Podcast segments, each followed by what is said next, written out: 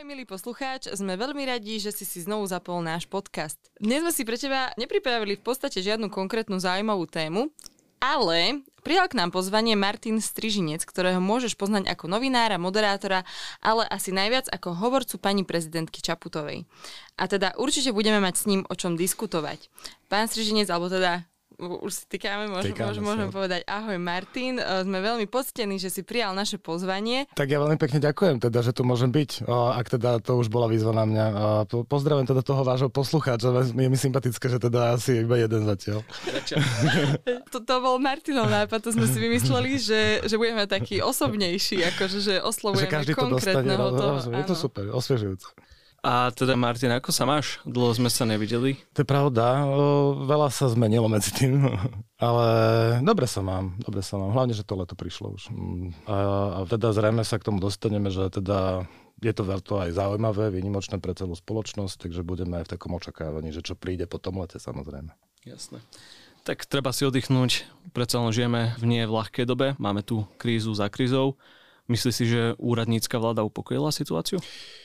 O, to sa dostáva na tenký lat, lebo o, asi by sme mali urobiť na, na, taký disclaimer, že samozrejme, že, že sú veci, ktoré, ktoré o, by som nemal úplne komentovať, v zmysle, že čo si o nich myslím úplne ja. To možno, že o rok môžeme skúsiť túto disciplínu. V každom prípade bolo to jediné z možných riešení, a teraz by som ako keby prešiel do tej uh, akože čistej analýzy tej situácie, tak iná možnosť už neexistovala a, a teda v zásade na to netreba nejaké ako keby mm, veľké študijné nasadenie, aby sme tak akože skonštatovali, že zrejme aj tú situáciu upokojila. Uh-huh. Že je to taký akože jav bežného pozorovania tejto Jasne. situácii a chvíli. No a v septembri nás čakajú predčasné voľby. Vidíme vlastne tie prieskumy, rôzne odhady, ako to celé dopadne. Cítiš skôr nádej, alebo sa skôr obávaš? My sme sa, Martin, stretli podľa mňa presne v čase, keď, keď sa to lámalo tiež a ja som aj vtedy videl nádej, vidím aj teraz vždy, treba vidieť nádej. Lebo máme to v rukách v zásade, je to, je to o tom, ako sa rozhodneme my a či to rozhodnutie nepodceníme. Určite súhlasím, že treba byť uh, pozitívny, optimistický a vidieť vždy tú nádej, ale um, čo si predstavuješ, že by mohlo byť akože taký najhorší scenár, alebo čoho sa obávaš najviac? Ja som si aj za posledné obdobie uh, tejto mojej profesionálnej cesty uvedomil, ak, akú veľkú rolu v mojom živote osobnom zohrala sloboda. A to, keď som sa ja vlastne ocitol na nejakej akože prvej životnej križovatke, keď som bol v puberte, tak vlastne sme tu mali o, 90. roky o, v takom tom rozpuku o, vládu Vladimíra Mečera. Ja som vlastne vtedy, keď som bol na Gimply, tak o, počúval rádio Twist, eh, čítal denník ZME a bolo jasné, že, že, že sa tá krajina vyvíja úplne inak, ako boli moje predstavy o nejakej budúcnosti. Keďže, keďže som vlastne no, ako malé dieťa zažil ako keby ten zlom z toho, z toho, toho ponovembrového obdobia a rozpad Československa. My sme taká generácia, ktorá sa príliš skoro začala zaujímať o po, politiku, lebo v zásade sa tomu nedalo vyhnúť. No, tak už ako keby naozaj ako malé deti sme s tým boli konfrontovaní, lebo všetci dospeli okolo nás sa rozprávali len o tom. A v tejto atmosfére som vlastne dospieval a odtedy si uvedomujem proste hodnotu slobody. A, a teda aj demokracie ako také. No a o toto by som naozaj nerad prišiel. Je to veľmi vysoko, to mám položené proste na, na v tom hierarchii tých hodnot. Takže ak urobím ten oblúk k tomu, že čo je najväčšia hrozba, tak dajme tomu, že, že mám strach o, o to, aby sme si neprestali vážiť slobodu, demokraciu, ľudské práva. Mm, ty si teraz spomínal Mečiara vtedy boli, bola asi spoločnosť dosť polarizovaná. Vnímaš to tak, že dnes je to niečo podobné, alebo dokonca viac? Dalo by sa to zjednodušiť, že dajme tomu, že áno. Ale akože samozrejme, že kulisy sa absolútne zmenili. Máme tu ako ani nie, že nový fenomén, ale sociálnych sietí. On nie je nový samozrejme, ale, ale teraz presne vieme, na čo všetko vedia byť využité a skôr zneužité ako využité. A to absolútne no, ovplyvňuje atmosféru spoločnosti. Zrejme do veľkej miery toxikuje vyslovene, lebo ten verejný priestor vlastne je zaplňaný tonou v tom lepšom prípade zbytočných informácií a v tom horšom prípade vyslovných klamstiev, vymyslov, konšpirácií. Čiže v tomto je tá situácia dramaticky odlišná, ale mnohom sa, dajme tomu, podobá, áno, že zasahuje to rodiny, ale už na nejaké iné deliacej čiare, ale ako keby áno. Je tu množstvo momentov, ktoré sú, dajme tomu, podobné, že ako sa vedia vlastne najbližší ľudia posekať kvôli niečomu, čo, čo bezprostredne vlastne neovplyvňuje ich život, ale, ale strátili sme schopnosť možno jeden druhého počúvať. Druhá vec je, že sú tu silné emócie ovplyvnené práve tou silou proste toho, toho nového mediálneho priestoru, ktorý kedysi neexistoval. No, áno, to, toto je bitka, ktorá ako keby, že, že je veľmi dôležitá, aby sme v nej nejako uspeli, lebo lebo paradoxne vlastne tými demokratickými nástrojmi vlastne vieme tú demokraciu ohroziť asi, asi vlastne najviac, no, že keď si toto nepostrážime, strácame sa v tom, je to tak, no. Dnes už si spomenul, že si teda aj vieme zvykol moderovať politické diskusie. Zvykneš ich aj ešte dnes sledovať? Iba vo chvíľach, keď je to potrebné ako keby pre načítanie nejakého aktuálneho diania, už nie som pravidelný divák. Alebo si to potom spätne pozriem, keď viem, že sa tam stalo niečo, čo stojí za, za, za pozretie, ale ale nesledujem to pravidelne. A, a obdivujem inak vlastne ľudí, ktorí, ktorí z tohto majú ten akože niekoľko hodinový nedelný rituál, že to dokážu vlastne robiť každý týždeň. Lebo ja keď som sa vlastne lúčil s tou reláciou, tak neviem, či teda si pamätáte, som vlastne povedal, že, že ne, nezabudnem na mnohé z tých nediel, ale že je pre mňa nepochopiteľné, prečo sme si zvykli to robiť proste, alebo teda sledovať to v nedelu na obed, že, že to je a ešte to teda akože umocniť s tým, že vlastne tri televízie to robia proste od 11. do 2. To je, to je normálne, že že to hraničí s nejakou, nejakou no niečím no, takým. No. Nedelná chvíľka pohody, nedelná chvíľka poézie. Ale akože o, rozumiem, že žáner existuje, tak sa, akože je to taký zvyk porevolučný, že sa to stalo, že tá nedela k tomu patrí, no tak už asi ťažko to zmeníme, lebo vtedy naozaj to pozera strašne veľa ľudí, stá tisíce ľudí. A rozumiem, že to existuje, že, že je potrebné politiko konfrontovať, ale niekedy mám pocit, že, že je toho až príliš veľa. Uh, a teda hovoríš, že občas to sleduješ tie diskusie. Uh, posunuli sa podľa teba v niečom dopredu, alebo zaostávame s inými krajinami, čo sa týka takej tej kultúry, tých diskusí? Mm, ja mám pocit skôr, že často venujeme príliš veľkú pozornosť takému tomu, že čo kto povedal a čo vy na to poviete. A, a viem, a ja som to bol toho súčasťou a rozumiem, prečo sa to v nejakej časti deje, ale, ale podľa mňa na čase ako urobiť debatu, ktorá pôjde ako keby vecne do hĺbky nejakého problému, ktorý bude zanalizovaný, tak by mali ľudia ako keby naozaj že šancu lepšie pochopiť, obsiahnuť proste nejakú problematiku a tak. No, Uh, áno, tak dajme tomu, že hovorím o úplne inej relácii, úplne na čase, hej, ale toto mne ako keby, že chýba, že, že, a to sa rozumiem, prečo sa to nedeje, lebo my máme totálne podimenzované tie redakcie, že potrebujete na to tým rešersistov, dramaturgov, ktorí nebudú robiť všetko na kolene, hej, lebo ten moderátor, ktorý, ten, ten má tiež iba akože obmedzenú kapacitu a takéto relácie s takou ako keby v tom vnútornou dramaturgiou premyslenou vznikajú proste v nejakom väčšom týme a to je problém, že my tu narážame na personálne kapacity, na ľudí proste, že, ktorých je nedostatok, lebo všetko sa tak po slovensky robí na kolene väčšinou.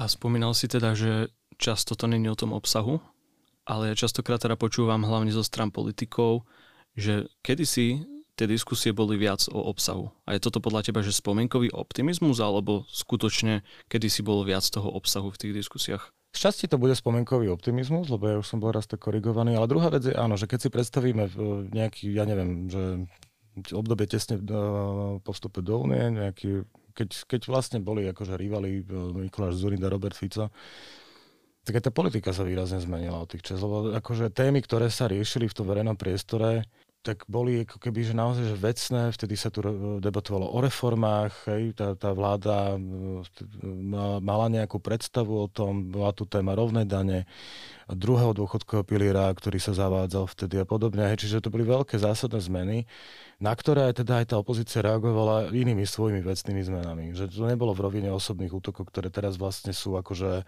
absolútnym základom toho, o čom je vlastne politická debata. Že, že neviem, či si vy teda vlastne spomínate, na, že ke, kedy sme sa tu rozprávali ako keby o niečom, čo, čo nejako sa reálne týka akože našich životov. Hej? Že, že proste, že čo tu chceme s tým Slovenskom spraviť. No.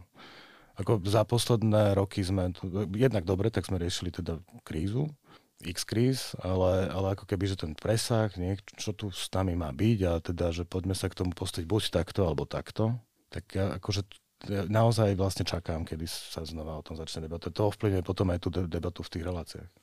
No, určite sa uh, neriešia témy, ktoré by sa uh, mali riešiť v prvom A keď sa vás ja, môžem sa vás ja spýtať, že čo by Aha. ste vlastne chceli, aby sa riešilo treba? Že čo je podľa vás teraz že kľúčová téma, o ktorej by sme na Slovensku mali diskutovať? Školstvo. Hm. To je úplne základ všetkého, pretože keď ľudia nemajú tú gramotnosť a presne ako si teraz hovoril o, všet, o celom tom, tomto probléme aj sociálnych sietí, tej um, nejakej mm, gramotnosti, uh, že ľudia nevedia rozlišovať, čo sú informácie správne a čo nesprávne. O tom celé je podľa mňa vzdelávanie a školstvo. Čiže to je podľa mňa... hla- A potom samozrejme zdravotníctvo. Ja teda súhlasím, že to školstvo je úplný základ, ale ja mám pocit, keď som nad tým tak rozmýšľal, že Slovensko je v podstate štát v puberte. My nemáme vyjasnené také fundamentálne veci, že kde vlastne chceme patriť, že či na ten východ alebo na ten západ a stále ako keby nás to dobieha tá diskusia. Ale podľa mňa západ, východ vyriešený máme, by som povedal, vieš, lebo to naozaj, že sme v Únii, sme v NATO, čiže za, toto už vlastne téma nemá byť. No. Len teraz sme znova na nejaké križovatke, keď si to budeme musieť nejako potvrdiť, ten sentiment za nejakými starými časmi, ktorý akože, možno, že ľudia majú často pocit, že to bolo také jednoduchšie, kedy si bolo iba čierne-biele, hej, teraz je to proste oveľa komplikovanejšie. Ale, ale sme na západe, veď to je, to je práve to, máme to napísané všade, v strategických dokumentoch, my sme v NATO, my sme v Únii a my sme ten západ. Keď sa na nás pozrie kdokoľvek zvonku, tak my sme ten západ. Len samozrejme sa s tým tak nejako stotožňujeme dlhšie, dajme tomu, lebo neviem, no, akože tu nechcem nikoho nahnevať, ale my často radi hľadáme ako keby také tie skratky a prípadne vyníkov za naše vlastné zlyhania, tak tak vlastne teraz to vidíme na tom západe, hej, že vlastne ten Brusel nám tu stále niečo kazí, alebo nám diktuje, alebo neviem čo, ale pritom vlastne väčšina toho, že neviem, no, Poliaci čerpajú tie isté eurofondy, majú za to proste parádne cesty a my na tie cesty vlastne stále čakáme. Čiže asi, asi nebude na vine tá únia, ale, ale niekde inde je ten problém. Presne, že aj tento negatívny pohľad na Európsku úniu pramení len z toho, že ľudia absolútne nemajú prehľad o, to, o tom, že na čo tú Európsku úniu máme. A my vlastne to ani neriešime, že na základných školách tie už, to, to už tých 14-15 ročných ľudí by to mohlo zaujímať reálne, že by im to niekto podal, vysvetlil v tej škole, že na to tie školy máme, lebo napríklad na mojej škole my sme toto vôbec neriešili, ani, ani absolútne politiku sme neriešili, ani také tie základné praktické veci do života, že finančnú gramotnosť, že ako si uh, ísť vybaviť proste úver, hypotéku, že tie, tie, tieto veci ľudia nevedia reálne. A, a no teda tú Európsku úniu hlavne, že absolútne nevedia ľudia, že je pre nás naozaj dobrá. A z toho potom pramení iba tá, t- tie negatívne pocity, myšlienky. Um, ideme sa naspäť trošku uh, k tvojej predošlej práci, k žurnalistike. Uh, vždy ťa to ťahalo skôr k politickým témam, alebo to bolo aj niečo iné, čo ťa zaujalo na A to sa ma práce? našlo a vyslovene, lebo mm, ja som vlastne začínal v Radio Express, ktoré v tom čase bolo ž- vlastne nu, nu, nula. To bolo na nula, to bol začiatok toho príbehu. Express začínal a to bola chvíľa, keď sa... Ja, vlastne zakladala sa teatri, takže množstvo ľudí e, sa ocitlo na trhu a, a z Expressu pár kolegov odišlo a ja som dostal ponuku, že či nechcem čítať hodinové správy. Tak a to bol vlastne od tých čiast toho Rádia Twist uh, taký môj sen detský, pubertálny. A mne sa veľmi rýchlo, ako keby, že som sa mohol k nemu dostať, tak samozrejme som povedal, že áno a vydržal som to robiť 8 rokov, do roku 2009, kým som nedoštudoval školu a tak ďalej. A potom som začal robiť v teatri a stade, som prešiel do RTV a z RTV som prišiel do kancelárie prezidentky. mňa si tá politika nejako vybrala a nebola to moja ambícia. O, ale vždy som sa zaujímal o dianie, vždy som mal prehľad. To, čo ma vždy bavilo robiť, boli také tie volebné štúdia, tieto veľké veci. Keď nie je možné vlastne si napísať scéna dopredu. Že, lebo človek je nutený improvizovať niekoľko hodín a to vtedy je tá potrebná, alebo taká tá vyžadovaná dávka adrenalínu v tom je zabalená. Že, že že treba byť pripravený na nejaké možné scenáre vývoja, ale realita zvyčajne prinesie prekvapenie, to sa stane určite aj v septembri nejaké prekvapenie. Budeme hovoriť, že toto je prekvapenie. A, a vtedy treba vedieť sa v tom celom zorientovať, vynájsť, to ma bavilo vtedy najviac. No.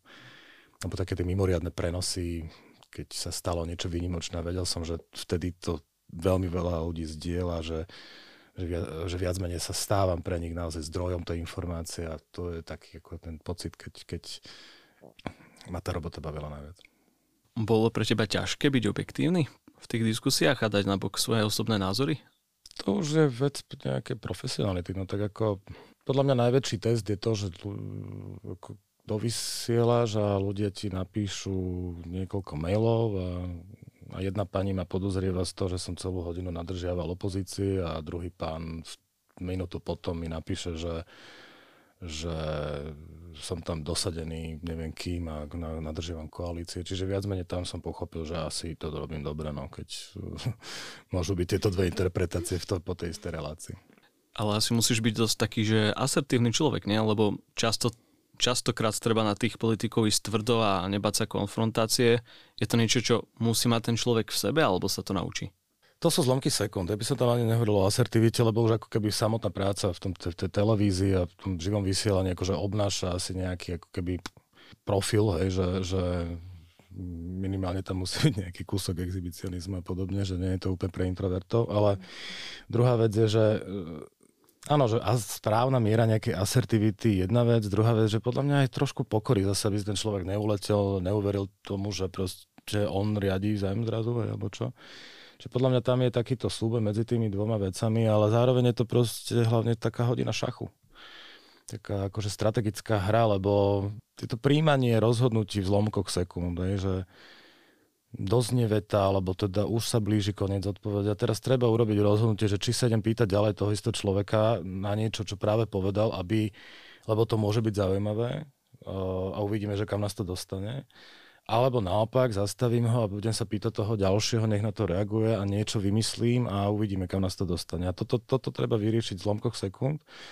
A buď to znamená, že tá relácia bude pol hodinu fakt zaujímavá, alebo že som ju v tej chvíli zabil. A to je ako keby, to sa nedá ani nacvičiť, alebo dá, ale akože teda čím viac človek bude vysiať, tak tým viac si to možno vycibrí, ale vždy sú hostia iní a podobne. Sú nejaké také ako grify, ktoré už sa dajú využiť, aj, že niekedy je zbytočné sa snažiť vyriešiť všetko, ale keď to stojí za to, tak možno fakt je dôležité rozpýtvať jednu vec dopodrobná. Ale, ale človek nemusí byť úplne že drzý ani, ani nejak že asertívny v zmysle. Akože mal by sa snažiť tých ľudí počúvať a na základe toho klásť potom ďalšie otázky. Že to je podľa mňa, že, že to najdôležitejšie, počúvať toho, koho sa pýtate. To by inak pomohlo ako keby ako aj na diagnostiku celej celej spoločnosti zrejme, no. Keby sme sa počúvali o, lepšie. No. Čiže tam by som hľadal odpoveď, že to nemusí byť ako keby o, o takej tej exibícii, že ja vám teraz ukážem, že ak sa vám parádne pýtať, ale, ale o tom, že to je to umenie už potom, nehovorím, že, že, že to vždy vychádza, hej, že je to naozaj proste čaro tej chvíle, ale spýtať sa správnu vec, správnej chvíli, správneho človeka. No. A minimálne sa to snažiť. Mal si niekedy nejakých teda obľúbených hostí politikov, na ktorých si sa napríklad vždy tešil, alebo bolo, boli nejaké situácie, kedy ťa tak príjemne niekto prekvapil z nich? Mal som rád vecný tón debaty. A nemal som rád, keď tam niekto prišiel naozaj iba opakovať tie svoje marketingové poučky. No. A tam by som asi už nebol ani že konkrétny, predsa len teraz sa to asi nehodí, aby som tu spomínal nejaké mená, ale akože mám to v niekde uložené v nejakom mojom šufličku vlastnom, a, ale áno, sú ľudia, s ktorými je vlastne sa nepríjemné baviť a kebyže nerobím túto prácu, tak akože asi aj nemožno by sme sa stretli aj, v osobnom živote. lebo by sme sa vyhýbali, že naše cesty by sa akože mali málo príležitosti preťať. Druhé, že sú ľudia, ktorí hovoria múdro a, a hovoria proste k veci zmysluplne. A to je jedno, že či sú, či z akého sú ako keby tábora politického, mm. lebo nájdu sa na obidvoch stranách spektra uh, obidva tie typy.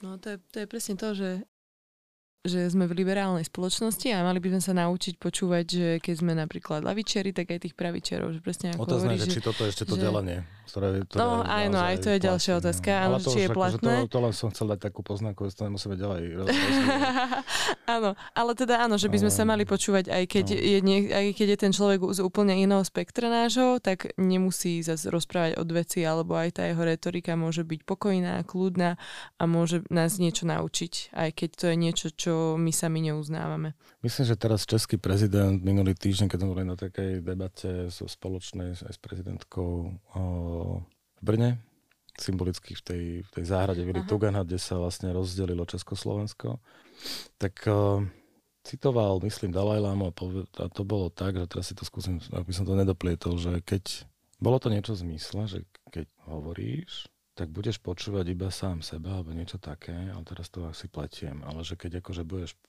počúvať, tak sa akože dozvieš niečo nové, hej, že čo si ešte ne, že, pointa že keď akože my hovoríme, tak vlastne nemáme šancu sa dozvedieť nič nové, lebo opakujeme už len to, čo vieme. Ale keď akože budeme počúvať tých iných, uh-huh. tak sa vlastne máme šancu niečo nové dozvedieť. No. Uh-huh. Ale je to, znie to nejako krajšie. Keď to na, vygooglíme. To bolo to pekné, vec. tak to bolo to super. ja mám pocit, že presne toto je ten problém, že nevieme spolu diskutovať, minimálne čo sa týka slovenskej spoločnosti a ja som sa častokrát teda snažil rozprávať aj s niekým, kto má opačné názory ako ja a pochopil som, že to ani nemá niekedy zmysel, že proste ten človek ma nepočúva, on len to svoje. Tak Nedokážeme že ani ty, ty to nemyslíš, že tak agres, nie že agresívne, že ty vôbec na neho neideš ofenzívne, že sa s tým chceš baviť, ale on to hneď berie a proste ako útok, aj keď... Útok na jeho osobu. Áno. Že každý si to strašne berie osobne. No, mm, áno, no to sa nám tu deje, no veď to je práve to, že to je to, o čom som hovoril na, asi neviem, na začiatku, že často ľudia nechcú ani počuť už nejaké argumenty. No, ako tá doba je vyslovene o, o veľmi silných emóciách a o takom bičovaní tej nálady nejakej. A no, ako neexistuje na to akože ľahké riešenie, lebo keby bolo, tak už sme to vyriešili. Ono sa to potom aj premieta do tých samotných politických diskusí teda. Ale ja by som sa ešte raz teda posledný krát vrátil tej, k tej tvojej práci moderátora Martin, prečo si vlastne z tej RTVSky odišiel? Ja som to už mal tú, tú piatú sezónu v zásade od začiatku jasno v tom a hovoril som to vtedy novozvolenému riaditeľovi, že už sa chcem posunúť niekam inám, že už mám pocit, že už tej relácii sám už neprospievam, že už som, už to je proste veľmi rutinná záležitosť, ktorá má jednak odberal víkendy, to je teda druhá vec. Že um, Čiže hľadali sme riešenie, ktoré trvalo nakoniec celý rok, ako keby. Medzi tým sa akože stali veci, hej, to, počas tej televíznej sezóny od septembra do júna viac menej sme boli svetkami ako dramatických vecí, že, že bola tu vražda Jana Kuciaka, Martiny Kušnírovej, ktorá priniesla totálny spoločenský otras, e, plné námestia, potom naopak takú tú prajnú atmosféru, keď všetci nás, ako keby sme sa vedeli spojiť zrazu pre pre nejaký ako keby vyšší cieľ. Že to bol, to bol naozaj výnimočný rok. Do toho sa stali veci aj v televízii. Ja som vtedy tiež podpísal ten list, proste, ktorý, ktorý, s ktorým prišli kolegovia. No, vyjadril som im podporu, keď oni odchádzali, ale ja som vedel, že dovysielam tú televíznu sezónu, že s tým formátom končím. Potom som bol viac menej rok na voľnej nohe. No áno, už som bol vyčerpaný, v zásade som mal pocit, že už, už ako keby nedokážem je to veľmi zaujímavé, keď si teraz spätne prehrám slova prezidentky, ale hej, no že už som nemal ako keby takú tu ten, necítil ten tvorivý potenciál nejaký alebo niečo, hej, že už som mal pocit, že som v tomto, tomto konkrétnom štádiu, v tom celom akože dal zo seba, čo som mohol a že už by to nebolo vlastne lepšie, že už by som sa len tak viezol na tom celom. Čiže ti asi prišla vhod tá zmena, keď si teda prijal ponuku byť hovorcom pani prezidentky? Tak to bola veľká životná náhoda. Je to, tak, tam som vôbec nesmeroval mojich úvah, lebo ja som vlastne zostal naozaj že na voľnej nohe zmysle, že v televízii som pokračoval, ale už ako keby externý spolupracovník RTVS a už nie v redakcii spravodajstva, ale robil som reláciu o vede, ktorá doteraz sa vysiela, volá sa Experiment a, a do toho som sa venoval škole oveľa viac ako predtým a mal som plány aj v rámci školy a začal som si rozvíjať ako keby také nejaké vlastné, nejaké tvorivé portfólio, mal som nejakú víziu a do toho teda prišla táto ponuka a tam ťažko povedať, že toto nechcem vyskúšať, lebo to, to sa naozaj stáva asi raz za život. No, ale viem, vedel som aj vtedy, že je to jediný človek, eh, pre ktorého som to vôbec bol ochotný zvážiť. Lebo hovorcom som nechcel byť nikdy. Ne? Ale v tej situácii, pri tejto prezidentke mi, mi prišlo absurdne povedať nie. No, takže som v tom s ňou. je, to, je to veľká lekcia životná, je to niečo, na čo budem spomínať reálne, že celý život z toho budeme ťažiť skúsenosti. To ako naozaj tie debaty, ktoré človek môže viesť v tom kvázi politickom zákulisí, ako sa na mnohé veci vlastne rodí ten názor, alebo ako keby, mm, čo sa vlastne odohráva, aj, ako sa správajú jednotlivé aktéry. Akože to je jedna vec, to, to, takéto dokumentárne zákulisie v zmysle, že, že mnohé spomienky, ale aj ako keby veľká profesionálna škola, lekcia, lekcia proste o tej slobode, znova. Neviem, už som to hovoril, či to som... Po ceste sme sa o tom rozprávali, ale môžeme to tu Lebo to, bola vlast, to, to, je vlastne také niečo, čo teraz mi tak akože sa taký kruh jeden uzavrel. Lebo keď som hovoril o tej atmosfére, v ktorej vlastne sa zrodilo to volebné víťazstvo Zuzany Čaputovej, tak ona, to bolo, bolo to niečo, čo bolo vlastne naozaj mm, späté so slobodou po, po volaní, po, po, po, po ochrane tej demokracie, po ochrane slobody ako takej alebo teda už len tá slobodná vôľa tých ľudí, ktorí viac menej akože vytvorili tú atmosféru uh, na tých námestiach, ktorá viedla k tej nejakej zmene a Zuzana Čaputová bola ako keby jej, jej symbolom. No a potom jednak výkon je mandátu, ktorý teda samozrejme, že bude ešte pokračovať, ešte to veľa spraví, ale že vlastne každým slovom, činom obhajuje tie, tie, tie hodnoty slobody a demokracie do tohoto moje vlastné uvedomenie, že príchodom do tohto prostredia som vlastne trošku tej slobody stratil, tej tvorivej, lebo som 10 ročí, no znie to zle, ale áno, skoro 20 rokov som robil, robil si už, no, no, to je to, že už keď máte po 40 tak máte spomienky z 20 rokov, to je také čudné, stále si na to nezvyknúť. Ale že, že 20 rokov som vlastne využíval tú slobodu slova v tom ako keby doslovnom význame, že, že to, čo mi napadlo, som práve povedal, do toho živého vysielania a, a zrazu, keď ste tým hovorcom, tak už to nie je také bezprostredné, lebo, lebo nehovoríte za seba, hovoríte, hovoríte za hlavu štátu, čo je obrovská zodpovednosť. Čiže stávate sa trošku hej, taký obmedzený na tejto, na, na tejto slobode, lebo musíte počkať, kým sa dohodneme, čo sa povie, ako sa povie a podobne. A už je to trošku iná disciplína. A na druhej strane potom sú tie veľké, veľké veci. Ten COVID, ktorý nás o tú slobodu tak nejako pripravil všetkých v daných momentoch, keď sme museli zostať doma alebo proste nevychádzať do ulic. A potom tá vojna, ktorá nám pripomína absolútnu hodnotu tej slobody. Potom mám tam ešte takých pár osobných ako keby vlastných slobôd, ktoré ako keby tiež nemôžem vymazať, že sa stali hej, počas týchto rokov, ale, ale e, sú ako keby e, len na dokreslenie mozaiky, e, ale, ale potom je to vlastne koniec toho príbehu, keď prezidentka nám oznámila, že už nebude kandidovať. Ja som vlastne pochopil, že že len slobodný človek môže urobiť také slobodné rozhodnutie. Že to je, to je, pre mňa je toto ako keby veľká lekcia, na ktorú nikdy nezabudnem. Že, že, si, že si to odnášam ako keby takýto komplexný balíček. Čiže zároveň ti to veľa dalo, ale asi je zobralo. Dalo mi to určite oveľa viac, ale sú momenty, keď sa, je to práca, čiže práca sa po istom čase stane nejakým, nejakým, nejakou rutinou, stereotypom a tak ďalej, že bez ohľadu na to, že sa odohráva v paláci, nejakom vlastne na výnimočnom mieste, ale aj ten vám počasie trošku zovšedne, sa priznám, že, že tam je vždy tak bliká kontrolka, keď akože idem po, po tých starých kobercoch červených, ako je to tam pozlatené a takže že to už beriete ako akúkoľvek budovu, že to je trošku divné. Hej. Tedy si tak akože tak spozorniem, že ne, fakt, na fakt si na to nezvykne. Alebo čo, hej. Ale, ale stáva sa to proste štandardným pracovným priestorom. No ale, ale určite mi to viac dalo, ale to, čo mi to dalo, budem od, tak o rok ako keby listovať a vrstvu po vrstve budem zistovať, lebo na to potrebujem odstup. Teraz som stále mhm. ešte akože veľmi silne integrálnou súčasťou toho celého, že nemám ten, ten patričný nadhľad. A ako vlastne vyzerá taký tvoj bežný pracovný deň? Ja si teda neviem predstaviť. Ani ja vlastne, že ako vyzerá bež, bežný.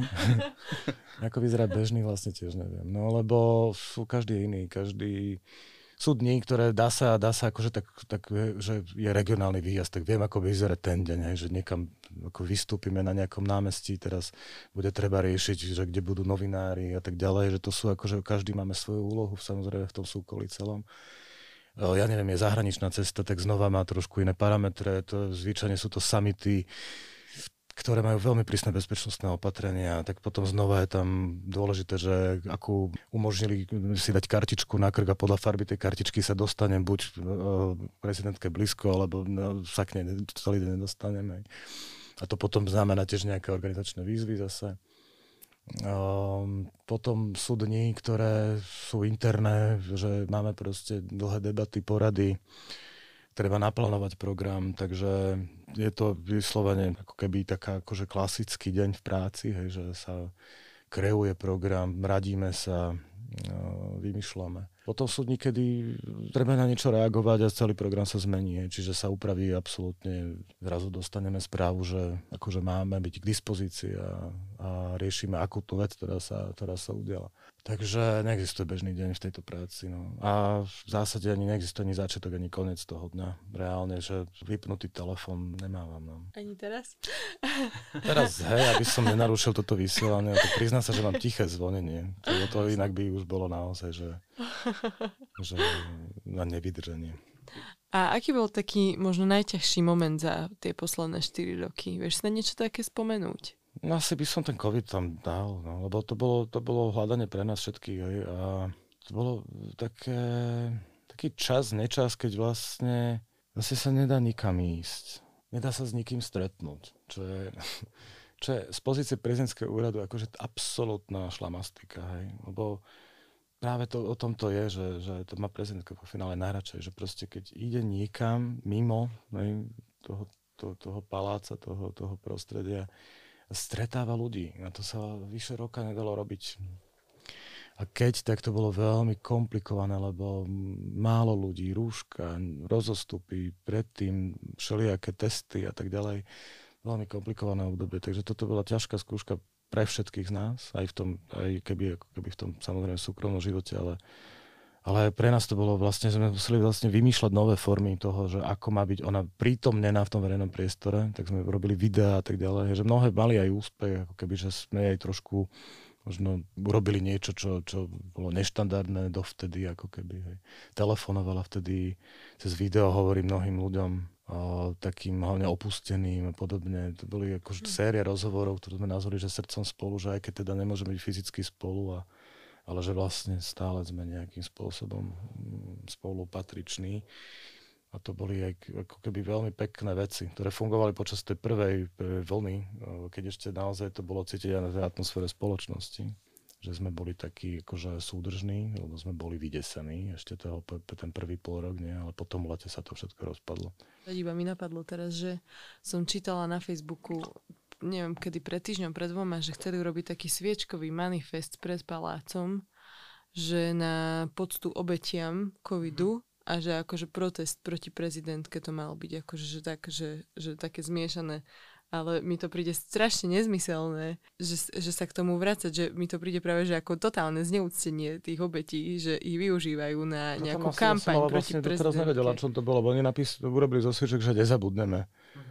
A, pri, no. a prišli tam dva dní potom, ako vlastne na položenie nebude kandidát. Ja som si myslel, že vlastne prišli poďakovať, alebo čo. tak nie. No, takže to... Ani oni sa nevedeli, prečo Ani oni, áno, áno, áno. Ty asi musíš pani prezidentku sprevádzať na väčšine jej zahraničných ciest. Bol si aj na Ukrajine?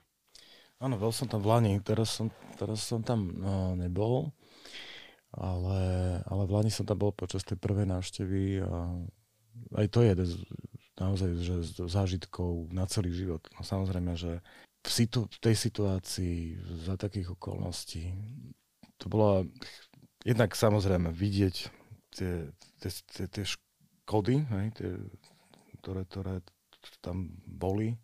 my už sme, neboli sme v nejakej keby, že, oblasti, ktorá, ktorá to vojnou bola už bezprostredne, bola s ňou zasiahnutá, ale samozrejme, že to nebola oblasť, ktoré sa bojovalo.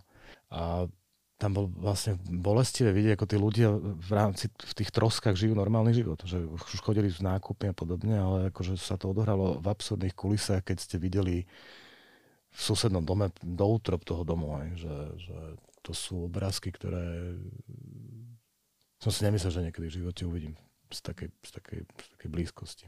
Ale to, čo ako keby v tom, v tom politickom zmysle bola pre mňa naozaj že taká spomienka, pri ktorej ma ako doteraz mám zimomriavky a vlastne aj slzy v som mal vtedy. Keď prezidentku vítali v tom ukrajinskom parlamente. A to bola akože elektrizujúca atmosféra. Asi som nikdy nebol ako keby viac hrdý na Slovensko ako vtedy. Hm. Lebo tie slova, ktoré ma adresovala, boli silné. Oni ich absolútne hltali a vtedy to bolo ešte o tom, aby sme aj ako Únia Ukrajine dali tú, ten štatút tej kandidátskej krajiny. To bolo pre nich veľmi kľúčová vec a slovenská diplomácia v tom zohrala ako keby veľmi silnú rolu vrátane prezidentky a, a sa toto si to vyslúžilo vtedy na obrovský potlesk a to bolo tak srdečné prijatie, že naozaj na toto nezabudnem nikdy. No. Je to asi taká pripomienka toho, že čo môžeme vlastne stratiť celú tú našu slobodu a behom v podstate pár dní, hodín a... No, alebo pripomienka toho, aby sme si uvedomili, že, že, že sme prešli kus cesty. Že, že vlastne sa nemusíme stále bičovať za to, že tu všetko nefunguje, hoci je to pravda, ale ale ako teda už to poďme zlepšiť konečne, no, to celé, čo, lebo, lebo my tak podľa mňa, keby sa to aj všetko opravilo a všetko tu začalo fungovať, tak my už máme vlastne tak defaultne nastavené, že musíme na niečo frflať, že, že to je ako keby, že jedna z takých našich uh, základných vlastností. Že sme sa bavili o tej retorike, že, že v pramení z nejakého hnevu a možno ten hnev niekedy je vlastne niečo, čo nás vlastne baví a naplňa, no, že tí ľudia sa tak chcú tak akože dobre ponadávať, je super, hej, ale, ale, ale asi tomu venujeme príliš veľa času. No. Mm-hmm. Teraz keby sme prešli k tomu, že pani prezidentka teda už nebude kandidovať um, a teda z jedným z hlavných dôvodov teda boli útoky na jej osobu. Ako sa dá vôbec reagovať na takéto útoky a je lepšie ich úplne ignorovať alebo na ne nejako zareagovať? No tak keď na toto niekto vymyslí naozaj dobrú odpoveď, tak, tak mu pogratulujem. No to je alchymia, no. Mm-hmm. Lebo samozrejme, že nedá sa reagovať na všetky. A je to aj kontraproduktívne v zmysle, že potom tomu pripisujete oveľa väčší význam, aby si to, vlastne sa to stane témou ešte viac. Ako keby. To je jeden pohľad. A druhý je, že reagovať iba proste vo chvíľa, keď už to naozaj prekročí, že, že akože všetky hranice. No. To už sa stalo, akože zrejme, že to je už vlastne horšie, že to už sa stáva štandardom, normálom. Vlastne to nie je vtipné, teraz sa smejem trošku tak akože naozaj, že ironické, ale že, že neexistuje na to ako keby jasné pravidlo, jasná odpoveď, že to, to, teraz, určite teraz nie. Treba to zvážiť, treba treba ako keby zvážiť mnohé aspekty toho, že, že či, či sa ohradím voči totálnej lži, alebo teda keď už keď to nie je že jednorazová záležitosť a podobne, ale nemám, nemám na to ako keby takú tú akože jedinú správnu odpoveď alebo nejakú ultimatívnu radu. No a ja mám trošku takú kuluárnu otázku na záver. Mňa by celkom teraz zaujímalo, že ako to bolo s tým Matovičom a jeho demisiou, že on to naozaj vytrhol z ruky tomu vedúcemu kancelárie? No, ako, ako hovoril kancelár, že chvíľu niečo máte v rukách, a o chvíľu to tam nemáte. to, to, to vlastne ho, neviem, či úplne citujem, alebo teda voľne parafrázujem, ale akože tam sa potom, viem, rozputal, akože teda znova akože tá slovná bitka o interpretáciu, že či teda to je vytrhnúť, alebo zobrať, alebo neviem čo. No, prišiel s niečím, čo mu proste, respektíve mal niečo v rukách, čo dal kancelárovi a zrazu to ten kancelár v tých rukách nemal. No. Takže tak to bolo. No a tým by som to asi ja zakončil. Martin, veľmi pekne ti ďakujeme, že si sem k nám prišiel a teda teba čaká nová etapa v živote. Tak to ešte uvidíme. No. Tak možno sa prídeme takto spolu porozprávať ešte o tom. Ďakujem, dúfam, že som vás neunúdil. A kedy to bude až po lete, či v lete? Á, uvidíme. Ešte nevieme, uvidíme. Tak dúfam, že ste mali pekné leto. no a ďakujeme aj vám, ktorí ste nás dnes počúvali. Počúvali ste podcast One Time Next Time. Moje meno je Martin. Moje meno je Marina a počujeme sa aj na budúce.